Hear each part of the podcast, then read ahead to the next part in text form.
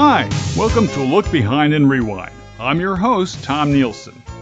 Well, gang, continuing with our interest in famous DJs from New York City, today's episode focuses on a certain urban legend that was common in the 1960s around the greater New York tri state area and well beyond. Hey, Peggy Sue, would you like to go watch the submarine races with me? Yes, believe it or not, folks, back in those days of the original Golden Oldies, there are two DJs both using the term submarine races during their radio shows back then.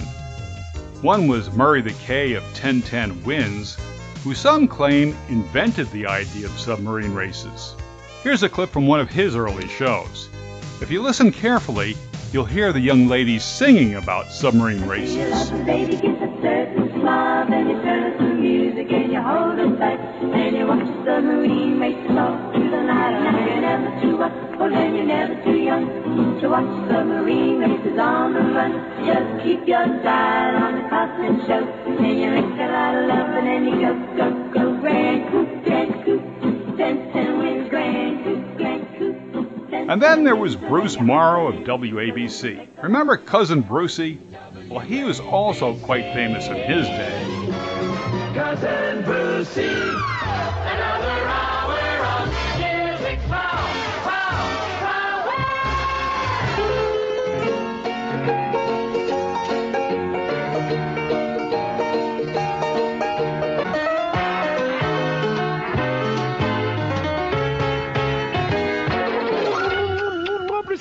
Oh, isn't that tiny? Thank you, babe. Isn't that great? It's two and a half minutes now. After nine o'clock with your cousin music, 66 degrees. Partly cloudy skies right now. Let me tell you what's going to be happening uh, tomorrow. We have, uh, let's see, where are we? A high of 75 to 80. Genie, take So, out what your- is this thing called submarine races?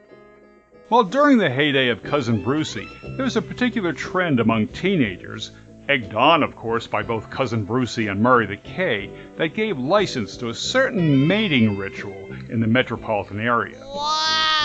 But let's backtrack for just a moment. You know what urban legends are, right? Basically, they're a story whose origin is clouded in mystery. No one is really sure how they got started, or whether they're even true or not. But by the time they reach public awareness, all that is considered irrelevant. Because just like a rumor, they keep growing and growing, regardless of how factual the story may have been. And apparently, Cousin Brucey was one of the sources of this particular urban legend, along with Murray the K, as well as the comedy team of Bob and Ray on WOR radio. Whoa. And if you really want to get your facts straight, Bob and Ray were actually the very first ones to come up with the concept way back in the 1950s when they first broadcast this little bit about submarine races off the coast of Maine. Hello, off Bath, Maine, where in just a moment you'll hear the starting signal, the throwing of a rock into the river, which signifies the start of the submarine uh, race. They'll race from the point where we're standing to some half a mile up the beach, and uh, where Artie Sturmahorn is standing by with his Come on, portable S two three microphone. six. Now one of the one of the officials is ready And to drop the rock. And in a moment, you'll hear the rock drop, and the submarines will submerge as this crowd of some 1,400 people. There it goes, and there they go under. They've submerged. To be fair, Bob and Ray never connected the notion of submarine races with teenage shenanigans. But their shtick may just have provided the germ of an idea for Murray the K and Cousin Brucey, who followed in their footsteps. Oh my. Cousin Brucey put it this way, and I quote What better thing to do on a summer night that drips with desire than to take in the submarine races?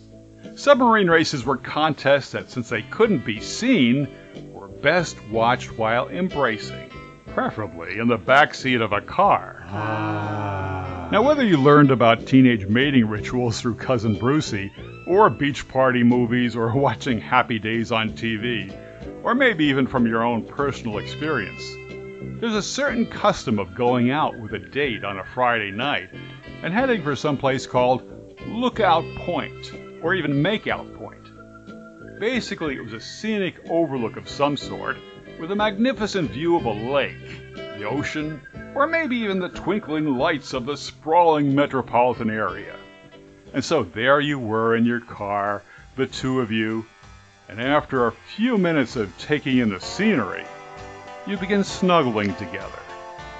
You put your arm on her shoulder, and before you know it, one thing leads to another, and the hugging leads to kissing, and maybe something else. and then, well, let's just leave the rest of this to your imagination. In some areas, like the greater New York City area, this particular mating ritual became known as watching the submarine races.